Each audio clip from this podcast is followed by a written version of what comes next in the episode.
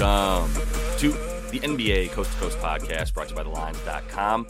Kids are kind of sizzling hot right now, coming off a really nice Tuesday evening in the NBA here. It's Wednesday as Nate and I are bringing you the seven games that we have here with best bets in this video. Also have a play of props video up as we do each and every weekday, so go ahead and like and subscribe to that page and continue to follow along. Also, head to thelines.com and use everything that we have up on the site right now, including that prop finder tool to make sure that you're getting the best juice available to you from all these books that you are making bets with this season. Nate, let's keep things going here and get right into your C's as they take on the Hawks at home.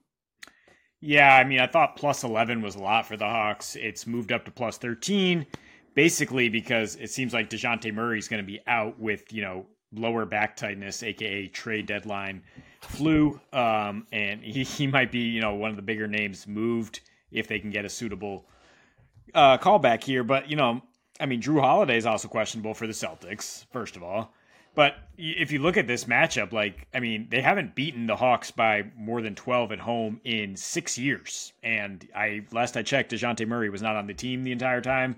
Uh, the Hawks were absolutely terrible at that point in 2018. Not to say that they're great defensively at all by now, but like this is the Trae Young show. Like he's shooting 51-51 since he's come back from this from that concussion. He is, you know, one of the best offensive players in the league in that span. Hawks are scoring 135 points per game. They are 3 and 1 in clutch games. They have the most paint points, most second chance points in the A- NBA in that span. Like the defense isn't doing anything well, but when you have an offense like that, it's pretty hard to bury that team by 14 points. I mean, the Celtics can do it, but you know, we were were looking at this when they where they were huge favorites against the Lakers, and at that time, I didn't know that the Lakers were going to sit guys. They're they're two main guys, and then we, we all know what happened next. Austin Reaves lights them up. I, I, I mean, bouncing back against the G League Grizzlies is, is one thing. It, it's you know the immediate ramifications of Joe Mazzulla being like, "Yo, we can't take people lightly. Like we got to come with it. And I mean, but that that's against a, a G League team, literally. The Hawks are one of the hottest offensive teams in the league. Almost beat the Clippers. The, and if we look at the Celtics, I mean, they're they're zero oh and five against the spread. Their their their previous five at home, prior, uh, prior to beating down Memphis, they they've been out rebounded. They're shooting just thirty five percent from three. They're not getting to the free throw line. Like I just don't see this as the juggernaut earlier in the season that was able to just bury teams by 14 plus points, regardless of whether DJM plays or not. Like, look, they they they they did dominate the Hawks in some ways in their last meeting, and they still only won by 10. Uh, so I, I'll just take this this huge spread. Sure. Um, I, I, don't know how to, to play the Celtics. You know that this is totally your lane, and uh, and I'm going to let you to, to, own it and, and and tail you on it more than anything, um, because I, I don't I wouldn't really begin to know how to how to cap the the, the Celtics at, even when like at home right now I, I get everything that's the recency numbers. So all, all, I can think of is them like pouring in threes against a team like the Hawks but um, probably gonna be some some points in this game too either way but fewer points would, would or more points would only help the the Hawks case in that in that regard. So uh, I'm gonna talk about the Pellies and the Clippers. Two two two teams that I have hated to talk about or bet on or have to cap in any way and yet somehow I feel some confidence about this game uh, for some reason. So I'm going to go under uh, 231 and a half in this one. It has been bet down. Uh, obviously, some other people agreed with me when it was at 235 and a half. Um, but I still think 231 and a half is, is, is, decent value to get under 230 for these two teams who have gone under that number in, in both of the first two times they played this season.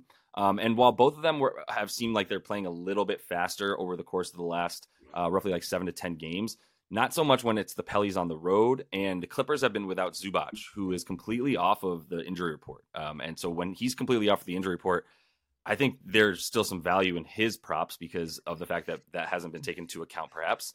And uh, uh the the idea that he's going to play like the 29 to 30 minutes that he was playing before he got hurt. He already had his one game to come back and get ramped back into the the minutes and played like 18 in a game that uh, he wasn't needed quite as much, uh, and I think he will be needed, obviously, a lot more in this one. Zion's questionable. Um, I actually would like him to be in there for the under. To be honest, it's a bit choppier on on offense for the Pels when he's in there. Weirdly, at times, I don't think it's highly correlated, but like the, the numbers over the last like year for him and the Pellies are when he's out, they're actually worse on defense. Um, but I, I, don't think he's a particularly good individual defensive player, to be honest with you, outside of just being able to fly in for blocks that, you know, off of other guys. But um, in terms of the not the guy that he's guarding. But either way, like in this one, the the other aspect of it that really stuck out to me is like the reason. I think a big reason this team, these two teams, have gone under so frequently in recent history is the Clippers are all isolation ball, and we know that. We know that it's just like it's not even necessarily your turn, my turn. It's like we're going to do a few things before we get the ball to Kawhi exactly where he wants it, which is on the standing on the foul line, right? And he's got so much space around him because we've moved guys to the exact spots on like Ty Lue is very good at coaching. Let me just end it there. He knows exactly what he's doing to get his guys into spots to, to play ISO ball. The problem is, is the Pellies have the best ISO defenders essentially in the league. They're a top four team when it comes to defending the isolation. Teams don't really try it on them, so they are they're giving up like the second fewest points uh, per per uh, game when teams are in the isolation. Per possession it's no it's like number one and number two as well right? That's so that's the impressive part is like you don't try it on them and you don't succeed when you do try it. Now this team's gonna the clippers are gonna do what they do. Like they're still gonna play that iso ball uh, and come in but with the the other thing for the clips is the defense will be there for them heavily. And that's almost why i like zion there. I think ty Lue knows exactly how to like enhance the awful spacing that they normally have when the Pellies have Brandon Ingram and Zion on the floor together, and CJ, honestly, who all seem to, uh, you know, all similar operate in similar positions on the floor. So that's why it gets choppy. Um, and now you're talking about a Clippers team coming in when they play with two to three days rest, which they're finally back home after a long road trip. Now they're finally well rested one and seven to the over uh, when they play with two to three days rest this season, and that's a trend that like I buy into because I'm just like, what is the thing that you guys do when you are rested? What's your like calling card? And as good as they've been on offense, they're just a lockdown D, especially when they have Zubac back, who has been the one of the best rim protectors in the league this year. Not just having like an above average season for him, he's been excellent, like top ten in terms of his uh, personal defensive field goal percentage at the rim. So uh, yeah, I-, I love him being back in there to slow things down and to play better defense, uh, and the Pels to be able to play defense with their healthy guys like Herb Jones.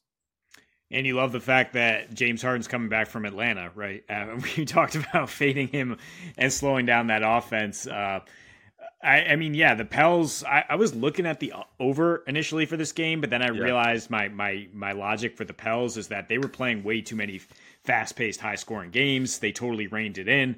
Three straight unders from them, including Spurs and Rockets. And yeah, when, when the Clippers were able to beat them last time, it was totally defense. They did not necessarily light up this good Pelicans defense, which is now playing much better. So I, yeah, I think yeah. both defenses will bring it here. Would rather have the plus seven side, even though we don't really fade the Clippers here. So no. so let's just fade them by by saying under. Yep. um, my under here, Cleveland at Washington under 234 and a half or the Wizards team total under 111 and a half if that makes you more comfortable. They're basically the same bet. It, it, we're basically fading the Wizards offense to have no ability to score against an elite Cavs defense and the Cavs to not be a team that's going to, you know, drag you, going to score 130 plus because that's what this total is basically implying. Like the the Wizards are scoring 107 in their last seven games here. Um, last eight, they had gone under in seven straight before the Suns came in and dropped 140. And again, the Cavs are just not that type of team. They did score 140 on the Wizards to start this hot streak on impossibly good shooting splits. I say impossibly, but then they actually re- replicated it the very next game, Josh. It was one of those home home things, but they still only scored 114 because there were 24 fewer field goal attempts because that was, you know, something the Wizards adjusted to is like, all right, maybe we slow it down a little bit here. Maybe we limit the three point attempts. And that's what they've actually done really well. I, it's crazy to say like the Wizards are doing something defensively well, but they've like they've allowed the second fewest three point attempts in this last eight here, holding opponent to just 10 three point makes to just 35% from three. Uh, so I mean they they can at least hang around a little bit, keep this Cavs team which which doesn't depend on scoring to win, right? I mean, it's their defense. They they they're they're ten and four to the under on the road since the start of December, scoring one twelve in those games. If they face a bad offense, it's basically under. Spurs, Grizzlies, uh, Hawks without Trae, Chicago, Miami, etc. And then you flip it on the other side, like we're the only teams the Wizards have gotten to 110 against. Spurs twice, Pistons yeah. twice, Hawks twice the Thunder, and then they got there barely in garbage time against the Suns. So, yeah, I'll, I'll take them to stay at 110 or lower, and then the, the Cavs to not really drag this to over the total. Yeah, yeah, I, I support the logic there. Um, I didn't spend as much time looking at this particular game, but everything you're saying adds up for. I mean, the Cavs D I'll support no matter what, and with the Wizards, I, yeah, I was also looking at how they've you know definitely been going under overall in general. Uh, and the, and it's I guess a little bit of, of better defense. It's also just a lack of offense. So like you said, there's both. You're you're sort of playing this from the angle of I'm fading the Wizards, but like I also like the game under because I don't know that the Cavs will keep like bringing it necessarily after they have a, a decent sized lead in this one. But let me uh, close it out with the Dubs talking about Philly. And the reason I'm even talking about this game is because I think Tyrese Maxey is out, even though he's still listed as questionable. Everything that the books have done since the the, the official questionable tag for Maxey last night has been to change their spreads as though he's not playing, right? The, the two key ones that I'm looking at are the original uh, spread of this game was minus one and a half for the, the Warriors, who are on the road still. Um, and if they hadn't had an impressive win, an impressive win against the Nets. It was impressive because the Warriors won on the road in a low scoring game, but I heard myself say impressive win against the Nets and I was like I can't finish that sentence in all seriousness. And that brings me to how I still don't believe in them at all. And I don't believe in their offense but more, just as importantly, who is going to score for the Sixers outside of Tobias Harris once you lose Tyrese Maxey? Now you don't have he or JoJo Embiid or De'Anthony Melton or Robert Covington or Nick Batum. Even more importantly, Nick Batum has actually played some decent minutes for them, um, being able to score off the three and, and step inside and hit hit the mid range. So without those guys, I'm like B-ball Paul is going to score, I guess. Like I, I, don't, I don't believe in this offense at all. Kelly Oubre is going to be up at 19 and a half. But the other thing that indicates the books are like, yo, Maxey's not playing is Tobias Harris went from 21 and a half points on his points prop to 25 and a half points over the last like 12 hours. Somebody hit it back down from 25 and was like, all right, let's tone it down. And now it's back to 24 and a half. But I've been closely monitoring this stuff for the last like three hours. And that's been the fluctuation of Toby Harris props as it becomes more and more clear to people that like Maxey doesn't seem like he's someone knows that Maxey isn't playing because the books all shot it up at the same time after one of them figured it out, etc. So the the thing with the under here is that scares you is the, this Sixers team cannot D up at all pretty much anywhere on the floor. The thing that they are like doing decently well is limiting second chance points. Uh, and the Dubs have been c- crashing the offensive glass uh, and, and the glass in general because they're also limiting all of your second chance points and getting defensive rebounds. And they've slowed things down after we started saw them go crazy for 10 games in a row. That's kind of what I'm banking this on as well is they're finishing up a road trip. They've started to slow down as the road trip has come to the end of it. Um, and and now, oh, uh, if you look at the last five games, they're fourth in defensive rating, 14th in offensive rating, and that was completely flipped for the previous 10 games where they were just running and gunning, average games averaging like 252 or something, 251 over the course of their prior like te- you know seven games or so. Now that you look at the last five, it has slowed down. The pace uh, on the road has been a 98 over the last seven, whereas they were playing, like I said, overall a 101 pace for a, a number of games in a row. Um, and just like I said, without Maxey in there, this offense is going to be stagnant because if you look at that that 76ers offense, man, like over the course of the last uh, however many games you want to take, especially the last five for this team, like you're just 30 in, in the the uh, th- they're dead last in in terms of everything down low. Obviously, scoring, paint, field goal percentage, the amount of paints points that they're getting. Um, they're shooting everywhere from uh, everywhere outside of court and really even the quarter three. It's just been awful. Uh, bottom five in the league over the course of the last five. You really realize, well, obviously they don't have De'Anthony Melton. It, a lot of their three point shooting at times, especially Maxey's, was heavily dependent on being catch and shoot guys because Joel was able to get assists out from the post, which Nick Nurse has helped him with this year. So all of the, I mean, if you want to fade just the the six, 76ers points because you look at their defense and you're like, Ugh, I don't know. I think even the Warriors are going to get 120 on them. I can see that, but the Warriors have not scored 120 on the road, but once out of their last five road games. So it just seems like 119 and a half is high for them. And overall for the game, I don't trust Philly to score. So I'll just take the under 236 and a half as a whole. Yeah, I mean, I haven't seen this in a while. They, they use the odds finder tool, and Oubre is at 16 and a half points, half half the books, 19 and a half the others. Same thing with Tobias. It's just yeah, everyone's just like trying to trying to guess whether Maxey's going to miss this game. Right. Um. And, and yeah, the Sixers are hella fadeable if he is. Like so, yeah. Whether whether you want to bet on like Oubre props because somebody's got to score, and he's going to be able to shoot like 18 times. Go for it. Uh, I would just take the Warriors spread here. I mean, yeah. we've seen the we saw the the Sixers with nobody in there give up 130 to Portland. Remember, so like. Sure the Warriors could could light it up. This, you know, they haven't hit 120 in a while. This might be the night.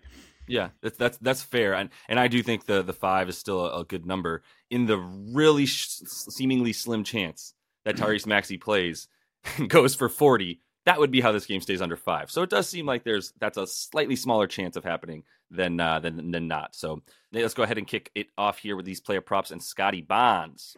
Yeah, we got seven games here, but I guess we are both all over this Charlotte Toronto game. Love love some terrible defenses and teams that have no plans to win this year when you're looking for overs. So Scottie Barnes to get the whole pile of stats over 34 and a half PRA.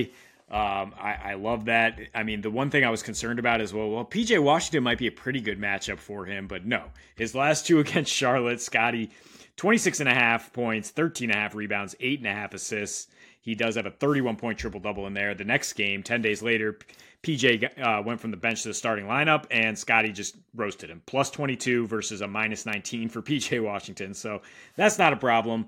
Uh, you look at, I mean, Scottie, when, when he faces a pretty good defense, um, he goes under like Pelicans, Bulls, Knicks, Clips, and then he faces bad defenses. He goes over Memphis, Thunder. Hawks, even even the Rockets are pretty good defense there, but this Hornets defense is is is defenseless. I mean, the coach Clifford came out and said like our problem is we don't have any talent, and that is just like so transparent and so true. And the just uh, you know looking at the front office there, but in their last eight since they let go of Terry Rozier, it, they they are allowing the highest field goal percentage in the league, worst defensive rating, uh, 125, second most assists fourth most rebounds.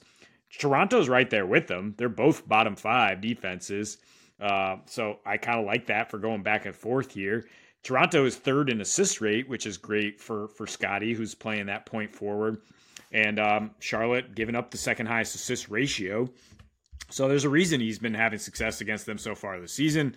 And uh, yeah, I mean, after Toronto made those moves, they they definitely invested even more in Mr. Barnes uh, running their offense. So uh, I think he'll have a big game here. Yeah, totally. I, th- I, mean, look, there's exploitable stuff in this in this matchup, so we'll talk about it because I'm talking about Jakob Poeltl. I'm going right back to him.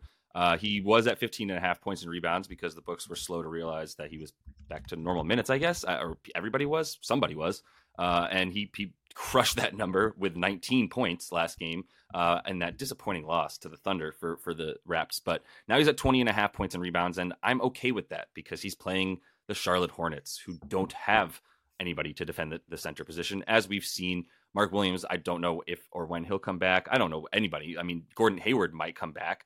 that doesn't equal rim protection. Um, so yeah, there, there's not much there for them. They are essentially dead last. They they can sort of trade back and forth at times with the Wizards for who allows more rebounds and points to centers, um, and and whomever wants to, to hold that crown. But uh, at this point for Poeltl, like it does come down to the minutes too, and it's it's similar situation for my other prop to be honest, where like guys coming back from injury, the minutes should be at about 25, 26. You do worry. I don't even actually. Sorry, you might worry about blowout potential, but I don't. Um, to be honest with you, there are stats that indicate that Charlotte is going to hang around in this game and is live to win it. Um, so with, with, all that said, like that's not uh, there's no like Poeltl and a, and a money line prop or bet here. There's just Poeltl to actually be needed in there to like dominate down low in the paint, and it is a situation where I, I, you know, at times I was worried mm-hmm. that Poeltl, if you track his minutes, you're like, oh, he's only going to play big minutes in games where he has to play good centers, where you know he's got to be in there. Not the case, right? That that is the case for some of these big centers, but for for Poeltl, uh, he's just averaged the, the 28 minutes or so like he had before he got hurt. Uh, he he was down to 25 if you include like the the in the game he got injured and then missed. But um, I, I, see him as fully healthy back in here. Charlotte still continues to have. I mean, if you look at everything down low for them, the amount of times that people are going to the rim on them is uh, second most, and they have the worst field goal percentage at the rim. Do with that what you will. They are giving up uh, bottom five in second chance points. Their uh, defensive rebound percentage as well is laughably bad. Um, and yeah, like I said, I, I, don't really know. I can't find anything that's like, well, you know what? They do this kind of decent. Nope, there's nothing here on on on defense. Uh, like I said, second uh, worst defensive rebound percentage in the league. So yeah, I think Poeltl is, is where you go. I'm sure Scottie Barnes is going to have his way. Like Pascal would have been a good bet in here, but we'll give those minutes and those those those sort of um, offensive rebounds and opportunities to Scottie Barnes and Jakob Poeltl. They'll just split them. Yeah, I mean, I think we have to officially make a bonus lean here for the over in this game at 226. Yeah. Yep. Uh, just yeah, the, the Raptors are giving up 130 in their last eight here. They're one and seven. Like this is when you see these two teams, you think like, oh, this is going to be a gross, low scoring game. But like that's not where we're at. They are both pivoting hard. They have offloaded yeah. assets. They're moving to the future, and the future of the NBA is games that total about 240. Um, and speaking of which, the future for Charlotte is Brandon Miller, number two overall pick. Over 22 and a half points. You got to keep going with this. I mean, the usage rate is insane. 31.5% his last five, getting 29 points. Last two, it's spiked to 36%, and he's scoring 34 a game. Uh, like I said, Toronto is hemorrhaging points. They're allowing 52% from the field. Now, Gordon Hayward might return here, but even with Gordo and Rozier, who takes about at least 20 shots a game in the lineup, Miller had 20 points against Toronto on December 8th on pretty um, you know efficient shooting and now he's shooting the ball like 25 plus times. Like it, it just doesn't matter. He's gone under this once against the Bulls. They, you know, kudos to them. But even when the Hornets only scored 99 as a team against Indiana, Miller had 35 points and took 25 shots. Like this is just the the only purpose of their season right now is to get Brandon Miller as much usage and, and get him as much shots up as possible. Like Gordon Hayward coming back probably on a minutes limit at this stage in his career on a lost team. Like I don't even know why he would play. Um, you know, I, I, but yeah, I don't think it's really that important. I think you just got to use Miller against a team that's that's that's given up a ton of points in the Raptors. Yeah, I mean, if if, if Gordon Hayward wasn't hurt the whole season, he'd he'd be on the block. like he he'd be a, a tradable asset. There's no like commitment to getting him on the floor in any way, shape, or form. We've both been targeting Brandon Miller since the uh the since the trade for Terry Rozier, and we go, oh, sick! 18 field goal attempts a game just came our way over here to a guy that they we know that they're gonna uh, you know instill uh, some confidence into so that they can you know get him going for for the future seasons and like he's good. He's very good. He's a very good mid range player, which we've all learned. If his three continues to get better, which it, it has, I feel, the, well, I, have seen it get better through the course of the season, that only makes the rest of his game more dangerous because he is very good going to the rim also. Um, and, yeah, Toronto outside of, of Poeltl, who, like I said, should be getting 28 minutes on the sheer premise that like nobody else can protect the rim for this Raptors team. They don't even have a Precious Achiuwa in there, who's not even good at protecting the rim, but he would be their best, right? Like outside of Poeltl. So yeah, Brandon Miller should be able to, to keep getting his volume. Uh, let me finish up finish up here with show favorite. I know I can speak for both of us when I say Ivica Zubac is, is a show favorite. Um, and we're going to go over 15 and a half PR for the big man because we get him some value here coming off of the injury report. He's completely healthy. No more questionable tags for him. No more out tags for Zubac. Um, and so he's averaged uh, 20 minutes in his last two games as he's come back. He also missed another game after they played on a back to back, right? And they were like, well, we don't, we'll just get you healthy and we'll play you in four nights when you're back home. So now he's had like four nights, five nights since his last game. Um, and like we, we talked about in the best bets video, this Clips team is back home.